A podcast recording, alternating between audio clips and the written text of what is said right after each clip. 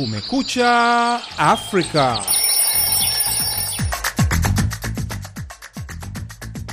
Ni matangazo ya Kumekucha Afrika ya VOA Swahili. Hivi sasa ni saa 12 asubuhi siku ya Jumanne kwa saa za Afrika Mashariki, sawa na saa 11 alfajiri kwa saa za Afrika ya Kati. Hapa Washington ni saa 4 kamili usiku wa Jumatatu. Unasikiliza matangazo ya Kumekucha Afrika ya VOA Swahili. Inaitwa Mkamiti Kibayasi.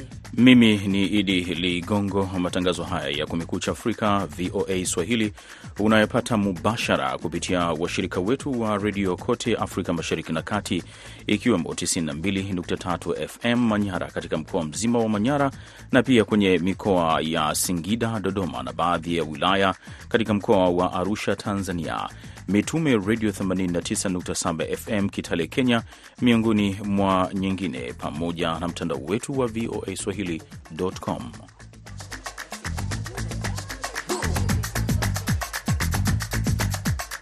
Ripoti tulizo nazo hivi sasa, wanawake nchini Tanzania wametakiwa kujitokeza kwa wingi kugombea nafasi za uongozi katika jitihada za kutatua changamoto walizo nazo. Wengi hawana elimu ya kujua halmashauri hizi kwamba kuna mifuko ya wanawake, lakini huko halmashauri mama hajui aanzeje, kwamba naenda kule nafanya nini, ili kuna ile mikopo inayotoka kwamba nipate mkopo kama mama. Hawaelewi hilo, pia serikali ingeliangalia. Kwingineko, Ethiopia imefikia makubaliano ya kihistoria ya kutumia bandari kuu katika eneo la Somaliland lililojitenga na Somalia. Haya yote yanakujia hivi sasa katika dakika 30 za Kumekucha Afrika kutoka hapa VOA Swahili, studio namba 15. Nampisha Id Ligongo ambaye anakusomea habari za dunia.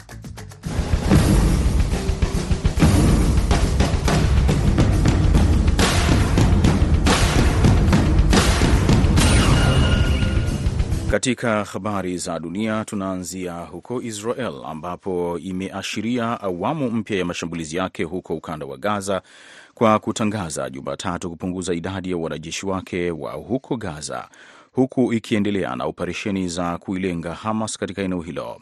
Taarifa ya jeshi la ulinzi la Israel imesema kuwa kuondoka kwa wanajeshi hao kutapunguza kwa kiasi kikubwa mzigo wa uchumi na kuruhusu wanajeshi kujipanga na kuongeza nguvu kwa operesheni zijazo, huku mapigano yakiendelea na huduma zao zitaendelea kuhitajika. Israel pia iliondoa vifaru vyake vya kivita kutoka katika baadhi ya wilaya za Gaza, kwa mujibu wa wakazi wa huko.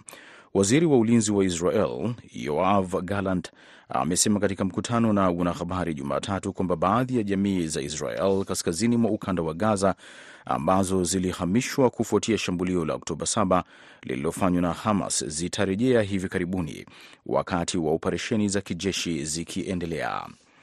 Rais wa Ukraine Volodymyr Zelensky amesema katika mahojiano yaliyochapishwa Jumatatu kwamba dhana ya Rusia ilikuwa inashinda vita vya miaka miwili ilikuwa ni si ya kweli, na Moscow ilikuwa ikiendelea kupata taabu katika uwanja wa mapambano kwa kushindwa.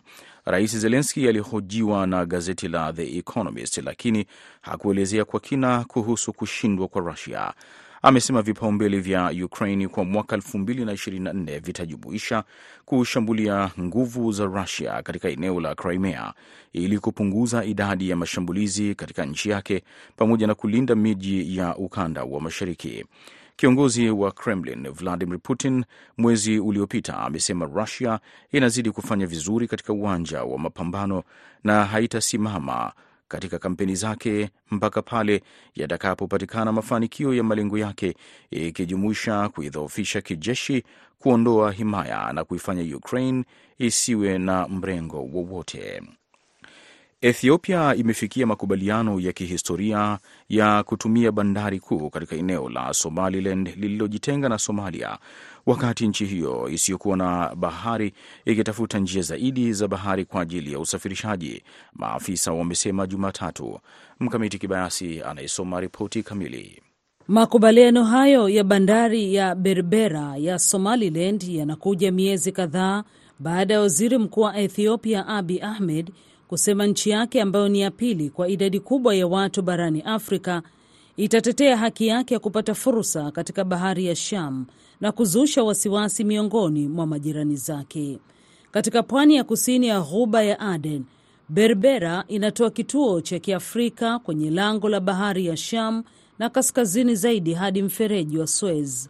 Mkataba wa maelewano MOU kati ya Ethiopia na Hargeisa ambao ni makao makuu ya serikali ya Somalia ulitiwa saini na Abi na kiongozi wa Somaliland Muse Bihi Abdi mjini Addis Ababa, ofisi ya Abi imeeleza. Mkataba huo utafungua njia ya kutambua utashi wa Ethiopia kupata fursa ya bahari na kupanua upatikanaji wake wa bandari, ofisi yake ilichapisha kwenye mtandao wa X. Pia inaimarisha usalama wao, ushirikiano wa kiuchumi pamoja na kisiasa, ilieleza. Mshauri wa masuala ya usalama wa taifa wa Abi Redwan Hussein amesema Ethiopia itakuwa na uwezo wa kupata kituo cha kijeshi kwa kukodi katika bahari ya Sham kama sehemu ya makubaliano hayo. Hatua moja mbele katika mwelekeo sahihi kwa hili na vizazi vijavyo, Redwan aliandika ujumbe wake katika mtandao wa X. Haikufahamika ni lini mkataba huo utaanza kutekelezwa. Unaendelea kusikiliza habari hizi za dunia kutoka idhaa ya Kiswahili ya Sauti ya Amerika ikitangaza kutoka Washington DC. Ndege zisizo na rubani za Rusia Jumatatu zimeshambulia chuo kikuu na makumbusho maarufu ya watetezi wa utaifa wa Ukraine wa karne ya ishirini, lakini wakazi wameapa kufanya matengenezo ya sehemu zilizoharibika. Kwanza yaliharibu madirisha na sehemu kubwa ya paa la chuo kikuu cha taifa cha Agrarian kilichopo nje kidogo ya mji wa Lviv, ambapo Stefan Bandera, shujaa wa Ukraine ambaye Kremlin inamchukulia kama mnyama, alisoma. Mashambulizi hayo yamefanyika katika kipindi ambacho ni maadhimisho ya miaka 115 ya kuzaliwa kwa Bandera. Shambulizi la pili liliharibu makumbusho ambayo yametengwa kwa ajili ya Roman Shukovich. Wote wawili hao ni vielelezo muhimu kwa kudai utaifa wao kutoka kwa utawala wa Kisoviet ambao ulikuwa ukihusishwa na kundi la wanamgambo wa Ukraine UPA ambao ulipambana na vikosi vya Kisoviet katika vita vya pili vya dunia. Na makundi ya haki za binadamu na waangalizi wa kujitegemea nchini Pakistan wameelezea matumaini yao Jumatatu kuhusu haki na kuaminika kwa uchaguzi wa bunge wa Februari 8. Kwa upande mwingine, yamegusia namna serikali inayoungwa mkono na jeshi inavyofuatilia vyama vya siasa vyenye ufuasi mkubwa na kuongezeka kwa udhibiti kwa vyombo vya habari. Kusakwa huko kumemlenga waziri mkuu wa zamani aliyefungwa Imran Khan wa chama cha Tahrik e Isnaf ama PTI kinachoelezwa kuwa chama kikubwa cha kisiasa kwa mujibu wa uchunguzi wa maoni. Munizae Jahangir, mwenyekiti mwenza wa tume huru ya haki za binadamu, ameuambia mkutano wa waandishi wa habari mjini Islamabad kwamba mpaka wakati huu kuna ushahidi mdogo kwamba uchaguzi ujao utakuwa uhuru wa haki ama wa kuaminika.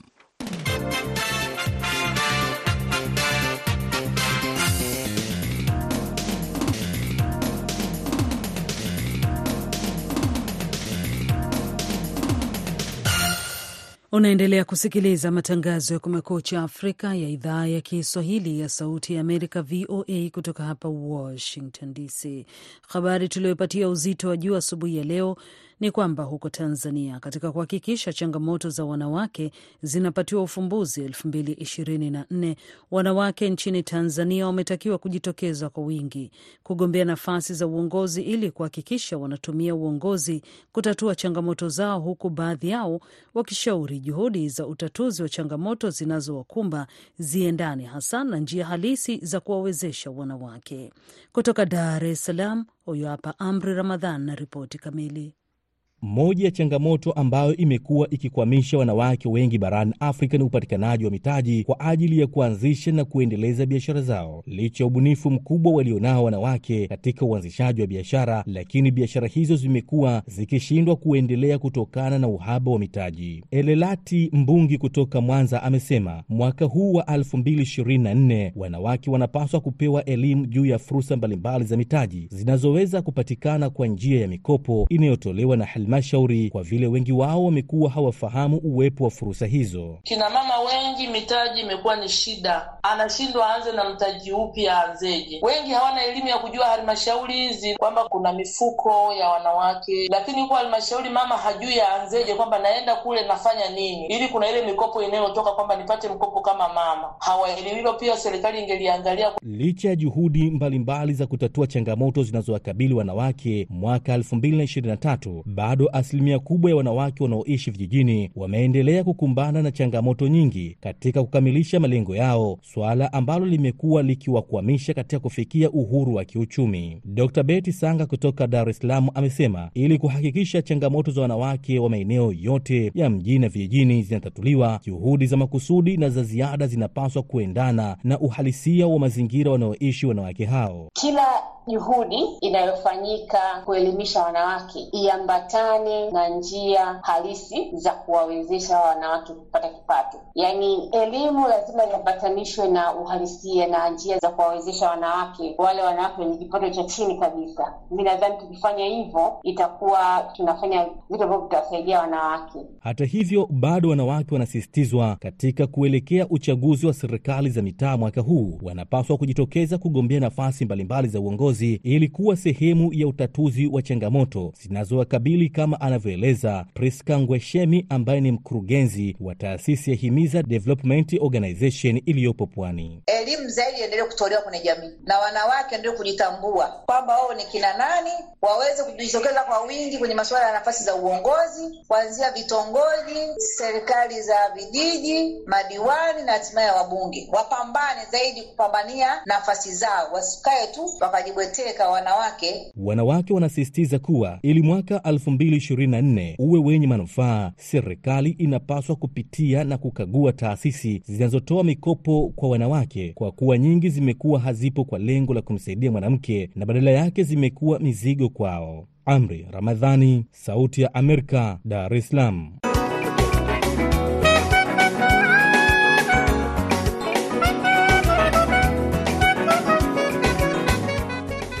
Unaendelea kusikiliza matangazo ya Kumekucha Afrika kutoka hapa VOA Swahili, Washington DC, matangazo yanayokujia kila siku ya Jumatatu mpaka Ijumaa kwa muda wa nusu saa.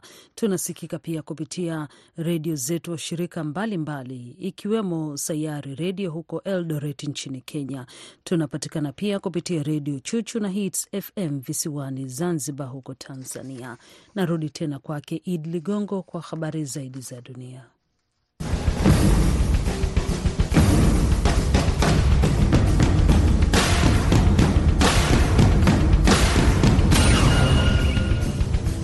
Tukiendelea na habari zaidi za dunia, idara ya mahakama ya Tunisia Jumatatu iliamuru mwanahabari mashuhuri Zeid El Heni azuiliwe na kufunguliwa mashtaka kwa tuhuma za kukashifu, siku chache baada ya kumkosoa waziri wa biashara. Wakili wake amesema Elheni atafikishwa mahakama kwa mara ya kwanza Januari kumi kwa mashitaka ya kashfa kupitia mitandao ya kijamii. Wakili wake Ayachi Hamani aliwaambia waandishi wa habari. Polisi walimkamata kwa mara ya kwanza Alhamisi baada ya kutoa maoni yake kuhusu waziri huyo kwenye redio wakati wa mahojiano ambayo yalitumwa kwenye mtandao wa Facebook. Shirika la habari la Tunisia limesema Muungano wa waandishi wa habari wa Tunisia umetaka achiliwe mara moja na kueleza kuzuiliwa kwenye kwake ni ukiukwaji wa vifungu vya sheria vinavyosimamia kesi za waandishi wa habari. Na meli ya kwanza ya kifahari iliyojengwa China Jumatatu ilianza safari zake kutoka Shanghai ikiwa ni ishara ya mafanikio ya kuongezeka kwa utaalam wa hali ya juu katika ujenzi, wakati inataka kujitegemea katika kabisa katika mambo ya teknolojia muhimu. Meli ya Adora Magic City iliondoka bandari kwa safari yake ya kwanza ya abiria majira ya alasiri ikielekea katika mataifa ya Korea Kusini na Japan ikiwa na kum, kumbi za migahawa. Meli hiyo ya kifahari inatoa fursa kwa watu wa kima cha kati ambacho kimeongezeka na kufanikisha matamanio ya usafiri wa kimataifa.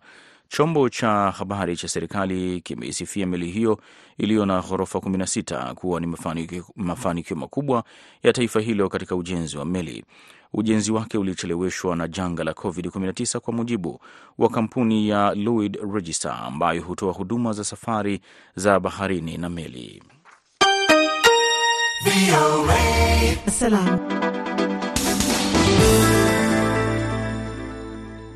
Unaendelea kusikiliza Kumekucha Afrika ya idhaa ya Kiswahili ya Sauti ya Amerika, na hivi sasa tunaelekea kule nchini Zimbabwe katika ripoti yetu, ambapo rais wa taifa hilo Emerson Mnangagwa anatabiri uchumi utabadilika mwaka huo kufuatia ugunduzi wa hivi karibuni wa mafuta na gesi karibu na mpaka wa nchi hiyo na Msumbiji na Zambia na kuimarika kwa sekta ya madini pamoja na utalii. Mwandishi wa VOA Columbus Mavunga anaripoti kutoka Harare kwamba wachumi hawana matumaini kwamba Wazimbabwe wanaendelea kuondoka nchini humo.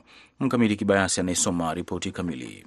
Katika ujumbe wa mwaka mpya uliotangazwa kwa Wazimbabwe waliopo nyumbani na ughaibuni kupitia televisheni ya taifa na kwenye mitandao ya kijamii, Rais Emerson Mnangagwa alisema sekta zote zinaelekea kuleta ustawi nchini Zimbabwe.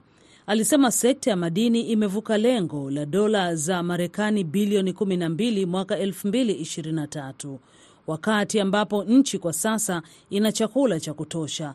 Hayo ni baadhi tu, alisema mwanasiasa huyo mwenye umri wa miaka 81. Nimefarijika kuongezeka kwa idadi ya watalii wa ndani na wa kimataifa wanaotembelea nchi yetu, vilevile uwekezaji katika bidhaa mpya za utalii na vifaa ambavyo vimeimarisha sekta hiyo. Ni maendeleo ya kuyakaribisha. Tunapoelekea kwenye kujitosheleza kwa nishati, ugunduzi wa mafuta na gesi huko Muzarabani unathibitisha uwezo wa Zimbabwe kama mzalishaji wa gesi wa baadaye. Hii inapaswa kutafsiri katika kukidhi mahitaji yetu ya nishati kulingana na uchumi unaokuwa kila wakati. Gifti Mugano, profesa wa uchumi katika chuo kikuu cha teknolojia cha Durban, alijibu hotuba ya Mnangagwa. We are an agro-based economy. We sneeze. Tuko katika uchumi wa kilimo, tunapiga kelele wakati sekta ya kilimo inapokuwa haijakaa sawa. Tunajua kwamba mwaka huu kuna ukame. Hii itakuwa na athari mbaya kwa uchumi.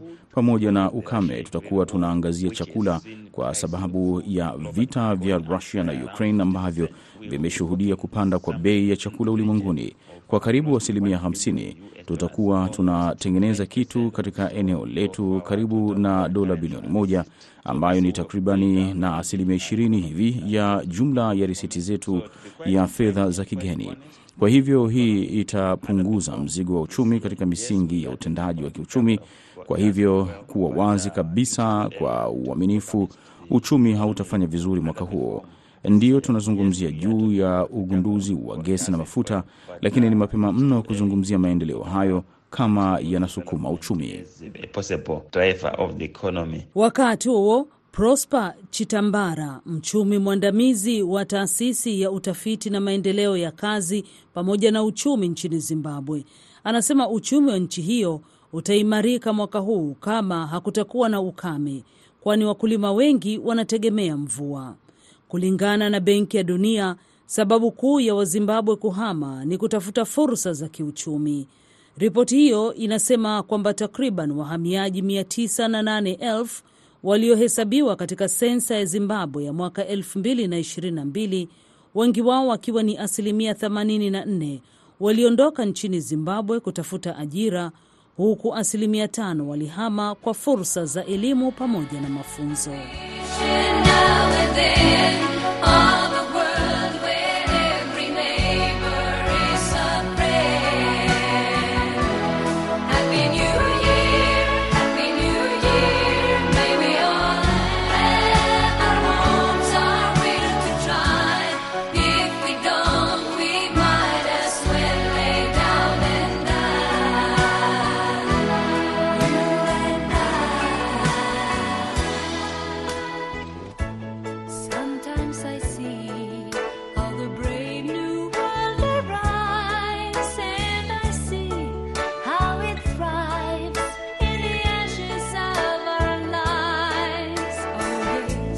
Na msikilizaji, mambo mazuri hayo unayapata kutoka studio 15 za VOA Swahili katika matangazo yake ya Kumekucha Afrika hii leo, ikiwa ni Januari 2 mwaka huu wa 2024.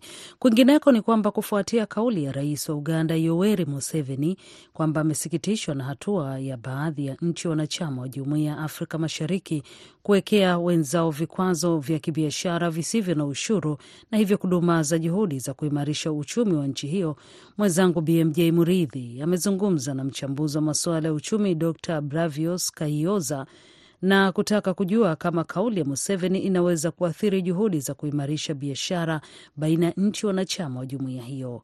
Kahioza anaanza kwa kuelezea kwamba kumekuwepo na mizozo ya kibiashara kati ya baadhi ya nchi katika siku za nyuma. Kumekuwepo na migogoro ya aina ya biashara katika nchi zetu za Afrika Mashariki eh, kwa muda kidogo, na hasa pia wadadisi wa mambo wa eneo hili wanasema kwamba mwaka elfu mbili na ishirini na nne unaweza ukatazamiwa kuwa na aina hiyo ya misuguano.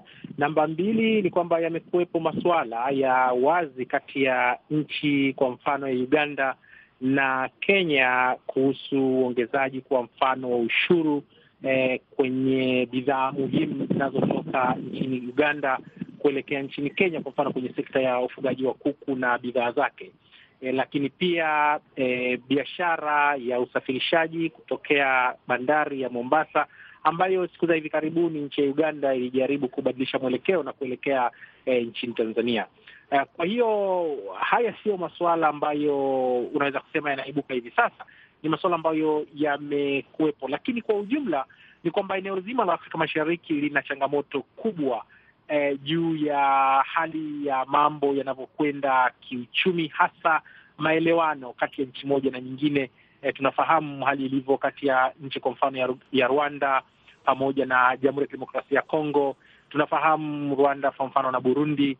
Eh, tunafahamu pia kauli kwa mfano za hivi karibuni za waziri wa uchukuzi wa Kenya dhidi ya utawala wa nchi eh, ya Rwanda, lakini na baadhi ya wanasiasa ambao wakiwa wakisema kuhusu eh, uchumi kwa ujumla kati ya nchi ya Uganda na Kenya. Wakati Kenya nayo ikielezwa kwamba uh, imechukua hatua ambazo ni za kujaribu kudhibiti uh, hali ya biashara ili e, bidhaa nyingi zisitoke nje. Wakati huo huo, rais wa Kenya William Ruto anatangaza uh, kwamba uh, watu kutoka duniani kote wanaweza kuingia kule bila uh, visa. Uh, sasa mzozo ambao umekuwepo kati ya Kenya na Uganda uta athirika kwa njia yoyote na hatua hii ambayo imechukuliwa na Rais Ruto na utawala wake? E, bila shaka uta, uta, utaathiriwa kwa kwa sehemu kubwa, na tayari kumeshajaribu kuonekana kwamba e, hata bila kauli yenyewe kungekuwepo na changamoto eh, kubwa sana. Hata hivyo, jambo ambalo unaweza ukasema kwamba linaweza likasaidia, kumekuwepo na uhusiano mahususi wa viongozi wawili kati ya Rais Yoweri Kaguta Museveni wa wa, wa Uganda pamoja na Rais eh, William Ruto.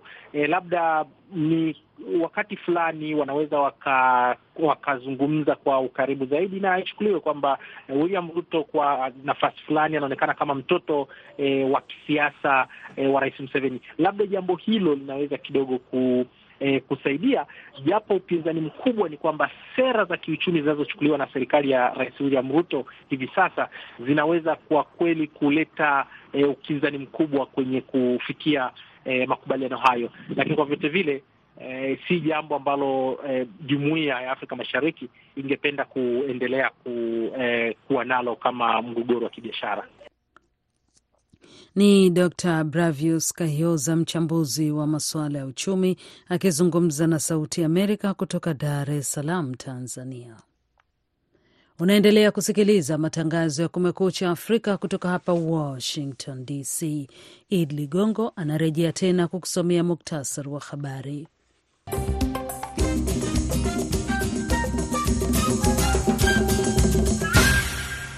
Israel imeashiria awamu mpya ya mashambulizi yake huko ukanda wa Gaza kwa kutangaza Jumatatu kupunguza idadi ya wanajeshi wake wa Gaza, huku ukiendelea na operesheni za kuilenga Hamas katika eneo hilo.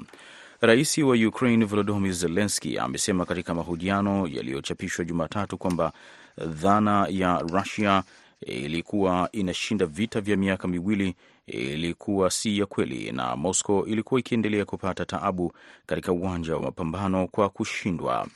Rais Zelenski alihojiwa na gazeti la The Economist, lakini hakuelezea kwa kina kuhusu kushindwa kwa Rusia. Ethiopia imefikia makubaliano ya kihistoria ya kutumia bandari kuu katika eneo la Somaliland lililojitenga na Somalia, wakati nchi hiyo isiyokuwa na bandari ikitafuta njia zaidi za bahari kwa ajili ya usafirishaji, maafisa wamesema Jumatatu. Ndege zisizo na rubani za Rusia Jumatatu zimeshambulia chuo kikuu na makumbusho maarufu ya watetezi wa utaifa wa Ukraine wa karne ishirini, lakini wakazi wameapa kufanya matengenezo ya sehemu zilizoharibika.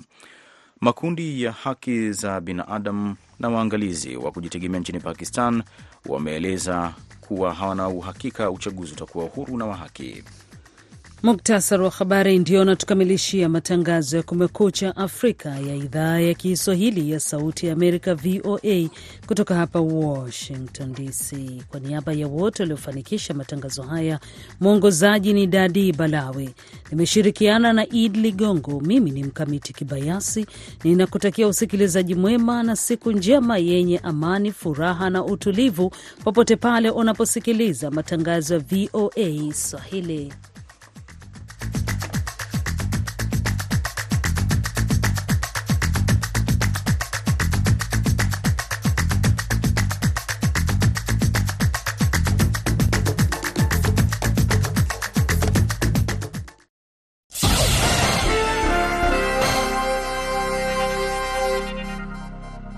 Ifuatayo ni tahariri inayoelezea sera na msimamo wa serikali ya Marekani. Mapema mwezi Novemba, baraza la wawakilishi la Libya hatimaye lilichapisha sheria kadhaa zinazokusudiwa kutoa mwongozo kwa bunge la kitaifa na uchaguzi wa rais. Kwa mujibu wa Umoja wa Mataifa, hii ni mara ya kwanza tangu uchaguzi uhairishwe hapo mwaka 2021 ambapo Libya imeweka mfumo wa uchaguzi wa kikatiba na kisheria ambao unaweza kutekelezwa.